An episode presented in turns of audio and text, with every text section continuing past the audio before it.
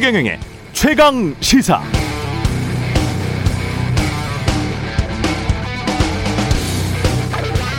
네, 국정감사장에서 우리 정치인들이 말하는 태도를 비유하자면 이런 겁니다.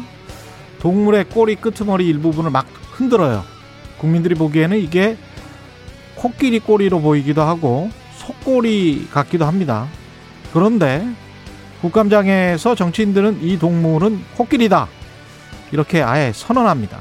그러면서 실체적 진실을 밝히라고 소리치죠. 본인이 이미 코끼리라고 했으면서 그리고는 코끼리 꼬리가 아니고 그게 속꼬리인 것 같다. 아니 하마 꼬리 같기도 하고 아니 쥐꼬리일 수도 있다. 이렇게 말하면 화를 냅니다. 이게 어떻게 코끼리지 하마냐고 말이죠. 그러면서 또 실체적 진실을 밝히라고 국감장 증인들에게 소리치죠. 난해합니다. 실체적 진실을 밝히자는 건지 자신의 주장만 믿으라는 건지 이런 행태가 뭐 한두 번도 아니고 한두 해도 아니지만 특히 이번 국감은 더 심한 것 같습니다. 국회의원이라는 직업이 다른 나라들 서구 민주주의 국회의원들 보면 그렇습니다. 물론 우리나라 국회의원들보다 말도 유창하게 논리적으로 잘하지만 그보다 그 사람들은 먼저 잘 듣더라고요. 국회에 나온 전문가, 관료, 증인들의 말을 꼼꼼히 듣습니다. 듣고 자신이 미리 공부한 걸 또 질문해요. 그리고 또 다시 듣습니다. 그러면서 대화를 합니다. 그러면서 국회의원도 국민들도 진실을 함께 찾아가지요. 고함, 짜증, 삿대질, 막말 또는 거짓 주장 듣기 위해서 국정감사 보는 유권자들 없습니다. 무엇보다 증인이나 참고인으로 나온 시민사회 전문가들, 기업인들, 관료들의 말도 들어볼 필요가 있는데 국회의원 본인 주장만 잔뜩 늘어놓다가 그 주장과 배치되면 화를 내죠. 왜 화냅니까? 본인 주장만 옳은 건가요? 그게 누구 꼴인지 본인도 사실 정확히 아직 모르잖아요. 국회의원들이 먼저 들어야 국민도 들을 수 있습니다. 무조건 본인 말만 하면서 국민들이 다 내 말을 믿을 것이다. 그런 생각을 갖고 있다면 그건 유권자들을 바보로 생각하면서 무시하고 있는 겁니다.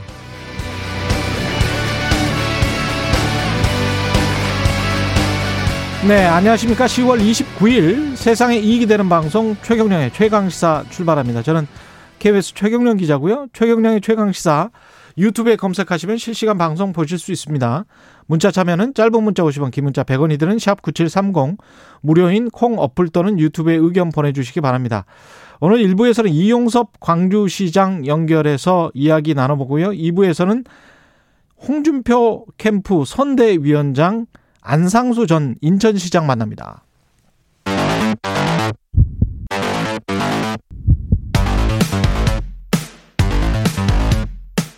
오늘 아침 가장 뜨거운 뉴스 뉴스 unboxing 네 뉴스 unboxing 시작합니다. 민동기 기자 김민아 평론가 나와있습니다. 안녕하십니까? 안녕하십니까? 안녕하세요. 예, 헌법재판소가 임성근 전 부장판사의 탄핵 청구를 각하했습니다. 재판 개입 의혹을 받고 있었는데요. 예. 헌정 사상 첫 법관 탄핵 시도가 무위에 그쳤습니다. 일단 소수 의견이 있긴 했습니다만 그 탄핵 결정을 위해서는 재판관 여섯 명 이상이 필요하거든요. 그렇죠. 네, 재판관 다섯 명이 임 전 부장판사가 이미 퇴직을 했기 때문에 탄핵 여부를 판단할 이익이 없다 이렇게 판단을 했고요. 뭐 하여튼 뭐 결론을 말씀드리면 현직 판사가 아니라서 이걸 좀 판단하기 어렵다 이렇게 이제 결정을 한 겁니다. 예. 각하가 아닌 심판 절차 종료 의견을 낸 재판관도 한 명 있었는데요. 예. 문영배 재판관입니다. 예. 아, 이 문영배 재판관 같은 경우에는 이 탄핵 소추 자체는 적법했는데 음. 임전 판사가 법복을 벗은 시점이 3월 1일이기 때문에 심판 절차가 종료됐다면서 그 이상의 판단을 하지 않았습니다. 그러니까 이렇게 되면 이제 임성근 전 판사가 한 실제로 재직 중에 한 이제 일이 재판 개입이냐 아니냐 그리고 그 재판 개입이라는 점에 있어서 위법이냐 아니냐 이런 것들이 이제 따질 수 있는 여러 가지 이제 절차들이 다 이제 좀 어려워진 측면이 있는데요. 왜냐하면 지금 진행되고 있는 재판 개입 혐의에 대한 이 직권남용 재판도 있지 않습니까? 예. 그 재판도 지금 임성근 전 판사에 대해서는 어, 이 당시에 재판에 개입할 권한을 이제 합법적인 권한을 가지지 않고 있었기 때문에 음. 그런 행위가 있었다 하더라도 그것은 죄를 물을 수 없다라고 하는 이 직권남용의 어떤 그 이 좁은 어떤 그 판결 있지 않습니까? 좁은 그렇죠. 판례. 예. 그걸 이제 적용해 가지고 1, 2심에서 이제 무죄가 나오고 있는 그런 상황이기 때문에 그럼 이거를 그러면 어디서 어떻게 단죄할 것이냐에 대한 아 그런 문제가 그런 문제 의식은 사라질 수가 있어요. 근데 다행인지 뭐 방금 말씀하신 대로 소수 의견이 있었고 헌법재판소에서는 예. 그 소수 의견에서는 이게 어쨌든 부적절한 행위였다라는 것은 분명하게 이제 드러나고 있는데 이게 어쨌든 뭐 어, 탄핵이라든지 이런 형태로 좀 이 명확한 결론으로 나왔으면 예. 어, 이런 선례를 남기지 않을 수 있도록 하는 어떤 이정표가 됐을 텐데 그러지 않, 못했다는 점에서는 상당히 아쉬운 결과라고 봐야 되겠죠. 그러니까 본래 진실을 찾고자 하는 노력보다는 어, 법 절차, 법 형식 논리에만 집중을 한 그런 판결이라고 볼 수 있겠습니다. 그러니까 예. 소수 의견 중에서요. 결정이라고. 예. 그 김기영 재판관이 언급을 한 대목이 있거든요. 이게 좀 인상적인데 음. 2008년 그 미국산 쇠고기 수입 반대 촛불 집회 사건에 개입을 했다가 별다른 징계받지 않고 재- 대법관까지 역임한 신영철 전 대법관 있지 않습니까? 예. 이 사례를 언급을 하면서 당시에 진지한 성찰과 반성적 고려가 있었다라고 한다면은 임성근 전 부장판사와 같은 이런 사례는 나오지 못 않았지 않았을까? 요렇게 언급한 부분이 있거든요. 예. 이건 상당히 좀 주목해서 들어봐 그 대목인 것 같습니다. 그런가 하면 그런 주장도 나왔어요. 예를 들면 박근혜 전 대통령 탄핵 심판할 때 구체적으로 이 위법적인 행위를 한 거에 대해서 형법상 어떤 이 위법이 될 수 있는 행위에 대해서는 국체적 판단을 안 하지 않았느냐. 마찬가지다 그거는 음. 이 사건에 대해서도 음. 이런 반론도 제기가 되고 좀 논란이 있다 보니까 이미선 재판관의 경우에는 이런 의견을 냈습니다. 이게 탄핵 심판 중에 공무원 신분을 상실하더라도 본안 판단을 거쳐서 위원 확인을 할 수 있도록 하든지 뭐 탄핵 소추 대상자의 의심행위 관련 시효를 도입하든지 이런 대안적인 입법 정기가 필요하다 이런 제안도 이제 하고 있거든요. 음. 그래서 이런 것들에 대해서는 추후에 이제 좀 검토해 볼 필요가 있을 것 같고요. 그리고 이제 이 임성근 전 부장판사 같은 그러한 재판 개입 행위 그리고 나아가서는 사법농단 이런 식의 행위가 이제 법으로 단죄가 안 된다고 해서 여러 가지 형식적인 조건상 예. 안 된다고 해서 그게 부적절하지 않은 행위들은 아니지 않습니까? 다 그렇죠. 이렇게 법으로 지금 여러 가지 형식적으로 뭐 헌법재판소는 각하되고 그다음에 이제 법원 판결에서는 뭐 무죄가 나고 이러더라도 그 판결이나 결정의 내용에는 이게 부적합한 행위, 부, 이 부당한 행위였다는 게 다 드러나고 있거든요. 그 내용들이 다 포함이 돼 있거든요. 예. 그럼 결국은 사법부가 스스로를 어떻게 바꿀 수 있고 어떻게 정할 수 있느냐 이 계획이 나와야 되고 그것들이 논의가 됐어야 되는데 사실 이번에 김명수 사법부에서 그게 이제 제대로 진행이 안 됐다는 점이 가장 아쉬운 대목입니다. 예. 좀 더 자세한 이야기는 잠시 후에 더불어민주당 이탄희 의원도 또 인터뷰를 오늘 하거든요. 오늘 굉장히 좀 화려합니다. 최근에 시사가 네, 뭐 안상수 전 인천시장도 나오시고 예. 상당히 기대가 됩니다. 예. 네. 이재명 후보는 음식점 허가 총량제 발언을 해서 정치적으로 지금 논란이 되고 있습니다. 이게 지난 27일에요. 소상공인 자영업자들하고 간담회를 가졌거든요. 예. 이 자리에서 이재명 후보가 식당을 열었다 망하고 해서 이제 개미지옥 같다. 그래서 음식점 허가 총량제를 운영해 볼까 하는 생각도 있다. 이렇게 얘기를 합니다. 음. 근데 이제 이걸 가지고 여러 좀 비판이 좀 제기가 되니까 예. 어제 같은 경우에는 당장 시행하겠다는 그런 이야기는 아니었다. 이렇게 해명을 했는데 고려하고 있다. 그냥. 그렇습니다. 예. 그러면서도 포화 상태인 현재 자영업 규제 방안의 필요성은 음. 강조를 했습니다. 한글은 물러서긴 했습니다만 어찌됐든 정부 차원에서 대안이 필요하다 이런 점을 강조를 하고 있는데요. 그러면서 이제 이렇게 얘기를 합니다. 예. 불나방들이 촛불 향해서 모여드는 건 좋은데 음. 너무 지나치게 가까이 가서 촛불에 타는 일은 막아야 한다. 그게 국가 공동체를 책임지는 공직자들의 책임이다. 음. 이렇게 얘기를 하거든요. 예. 그러니까 제도 도입의 여지를 조금은 남겨두긴 했는데 음. 이게 불나방이라는 표현을 또 야당이 예. 어떻게 불나방이라고 표현을 하냐 국민을 이렇게 좀 비판을 하고 있는 상황입니다. 예. 야당의 비판의 포인트는 뭔가요? 일단 이준석 대표 같은 경우에는요, 이거는 경제학의, 경제학의 근본을. 근본을 무시하는 것이다라고 어. 주장을 하고 있고, 그리고 어제 홍- 이슈 오도독에서는 네, 아, 어떤 갈라치기 이런 이야기를 하더라고요. 갈라치기를 하고 있다. 네, 예. 홍준표 의원 같은 경우에는 이거는 헌법에서 보장하는 영업의 자유 있지 않습니까? 음. 이걸 본질적으로 침해하는 거다. 그래서 반헌법적인 발상이다라고 비판을 하고 있고 정의당도 비판을 했는데 정의당 비판 포인트는 조금 다릅니다. 예. 그러니까 대선 후보라면 골목 상권 활성화라든가 음. 자영업자의 사회 안전망 강화를 위한 청사진을 제시를 했어야 되지 이런 식의 어떤 그 무르익지 않은 그런 얘기를 하는 것은 조금 뭐 부족했다라는 그런 비판을 하고 있는 상황입니다. 그러니까 몇 가지 지점이 있는 것 같은데 음. 첫 번째로 이걸 가지고 이제 뭐 공산주의에서나 가능한 발상이다라든지 뭐 이제 뭐 음식점까지 뭐 허가를 받으라는 거냐 뭐 이렇게 하는데 음. 이미 이제 음식점을 하는 거에 있어서는 허가를 받고 있습니다. 그 일정 허가제로 운영이 되고 있습니다. 기본적으로 그렇죠. 허가를 받게 돼 있어요. 예. 영업 신고를 해가- 해가지고 영업 허가를 받아야 돼요. 아니 그거는 모든 나라가 네. 그렇게 하고 수수료가 있죠. 2만 예. 몇천 원인가 그렇습니다. 근데 음. 제가 공익근무요원 출신이기 때문에 아, 네. 해봤어요? 아 제가 그 그걸 찍어줬죠. 아. 2만 몇천 원을 돈 받고 찍어주는 일을 했는데 실세였구만요. 예.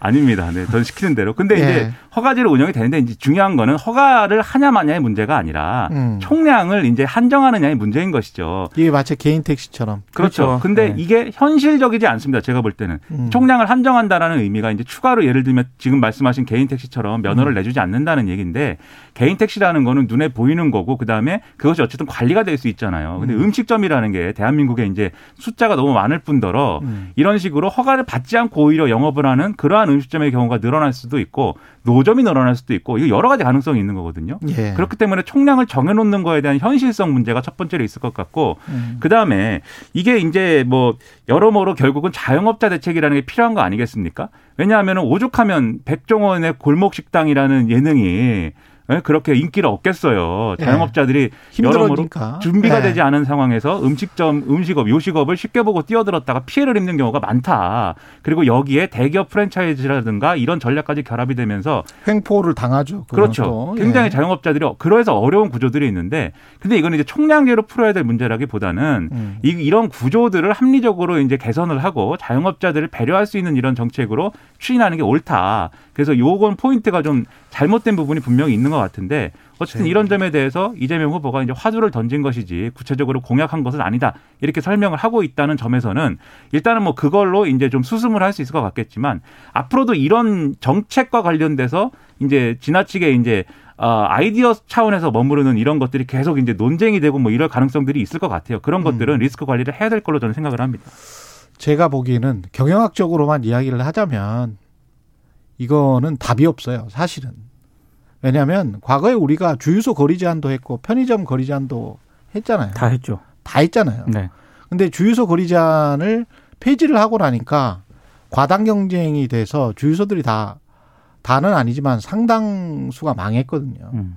지금 자영업 상황은 자영업 특히 음식점 상황은 어 거리 제한을 폐지해 버린 주유소나 편의점 상황이에요. 시장을 구체적으로 묘사를 하자면 그런 상황에서는 거리 제한을 두면서 음식 음식점들이 좀 있으면 좋은데 근데 그게 이제 자유시장 경제에서 어떤 사람이 도태되고 어떤 사람은 그럼 만약에 지금 현재 이 총량제나 거리 제한을 해버리면 네. 기존 업체들이 또 이득을 본단 말이죠. 그렇죠. 그러니까 신규 업체들은 진입이 굉장히 좀 힘들어지잖아요.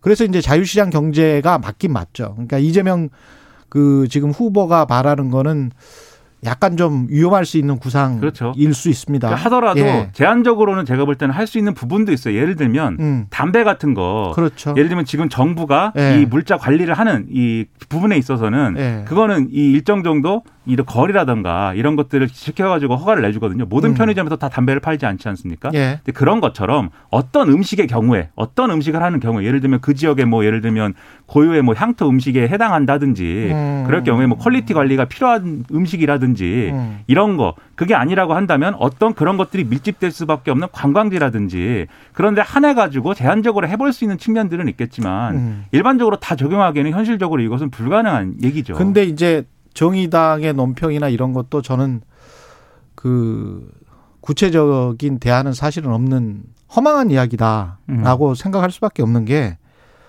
이게 자유경쟁으로 그대로 지금처럼 놔두면 어쩔 수 없이 구조조정을 당합니다. 그렇습니다. 그렇죠. 예, 어쩔 수 없이 구조조정을 당하고 그건 우리 모두가 다 알고 있어요. 우리 모두가 다 알고 있고 그러면 그럼 보조금이라도 줘서 어, 골목 상권을 활성화시켜야 되지 않느냐.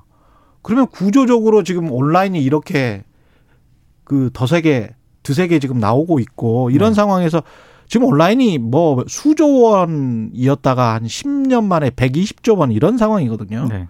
그러니까 산업 자체 구조가 바뀌어 버리고 있는 있기 때문에 이런 상황에서 자칫 보조를 정부에서 잘못해 주면 그거는 분명히 또 혈세 낭비 가 될 수 있어요. 그런 주장도 가능하고 분명히 결국- 그렇습니다. 그러니까 이게 네. 답이 없다. 답이 없는 상황에서 서로 간에 정치적인 공방을 하고 있다. 그래서 그런 느낌이 이 드는 거죠. 예. 미래적으로 가야 되면 답이 없는데 왜 답이 없느냐면 지금 말씀하신 것처럼 또 자영업자 문제라는 게 결국은 자영업자 비중이 크기 때문에 그 중에서 쉬워 보이는 요식업으로 몰리는 거잖아요. 그렇습니다. 자영업자 비중은 애초에 왜 크냐? 그거 노동시장 문제거든요. 그렇습니다. 그러니까 사실 총량제를 얘기할 게 아니고 이 모든 대한민국의 모든 문제를 다 얘기해야 사실은, 사실은 네. 노동시장의 문제로 접근을 해야 되고 산업 구조의 변화로 접근을 해야 되는 게 그렇습니다. 맞는 거죠. 네. 그런 큰 틀에서의 어떤 예. 아젠다를 던져줬으면 좋겠습니다.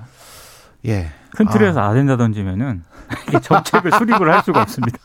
그런 큰 그림으로서부터 시작을 하자 이런 예. 의미인 예. 거죠. 네. 예. 굉장히 많은 의견들이 오고 있는데 안진걸이 이긴다님은 어떤 예, 닉, 닉네임이 그렇습니다. 네, 최경영이 이긴다로 예. 바꿔주십시오. 네. 식당 개업은 허가제가 아니고 신고제 아닌가요? 뭐 이런 말씀하셨고요. 그게 요건이 있습니다. 그 예. 시설에 갖춰야 돼. 아, 그 그런- 말씀하시는 네, 거죠. 그렇죠. 위생이나 이런 것들을 이제 조건을 맞춰야 되기 식당 때문에. 개업은 98년부터 허가제에서 신고제로 바뀌었다.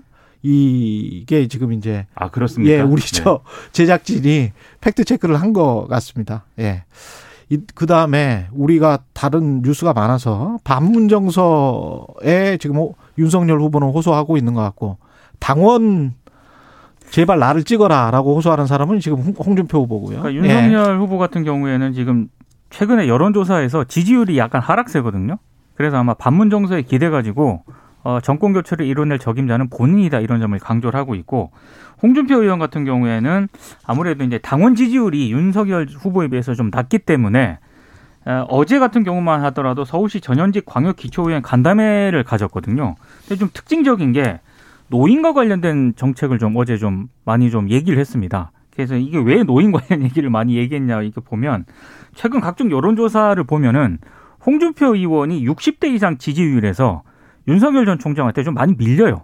그래서 아마 그런 점을 좀 감안한 어떤 그런 차원으로 보이고 그리고 뭐 유승민 의원 같은 경우에는 전 의원 같은 경우에는 어제 JTBC에 나와가지고 삼겹살 토크를 또 진행을 했고요. 원희룡 전 지사는 삼겹살 먹으면서 먹으면서 이제 삼겹살 네. 토크를 했고 아무래도 이제 좀 친근한 이미지를 좀 강조하려는 그런 차원으로 보이고요. 원희룡 전 지사 같은 경우에는 어제 기자회견 열었는데 김만배 씨가 유한기 전 성남도시개발공사 개발사업 본부장에게 수억 원을 건넸다. 또 이런 의혹을 또 제기를 하기도 했습니다. 그러니까 결국은 지금 이제 국민의힘 내 경선이라는 것은 결국 윤석열, 홍준표 양강구도인 거잖아요. 지금 여러 가지 선거 전략이나 그러한 논란 다이 양강구도의 전략에 종속돼 있는 그런 상황이거든요. 그렇죠. 그 윤석열 전 총장은 당원 표심을 잡으면서 동시에 어떤 논리냐?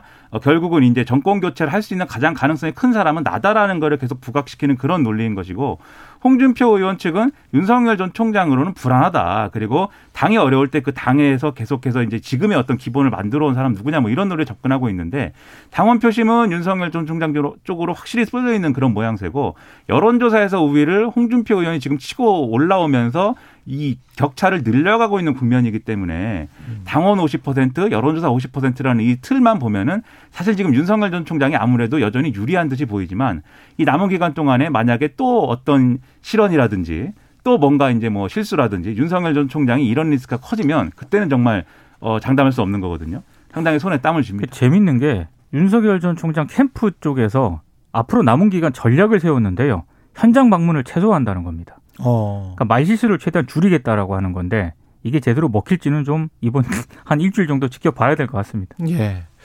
노태우 전 대통령에 대한 국가장은 지자체가 거부 움직임을 보이고 있고 이거는 잠시 후에 이용섭 광주시장 연결해서 자세히 들어보겠고요. 예. 여기까지 하죠.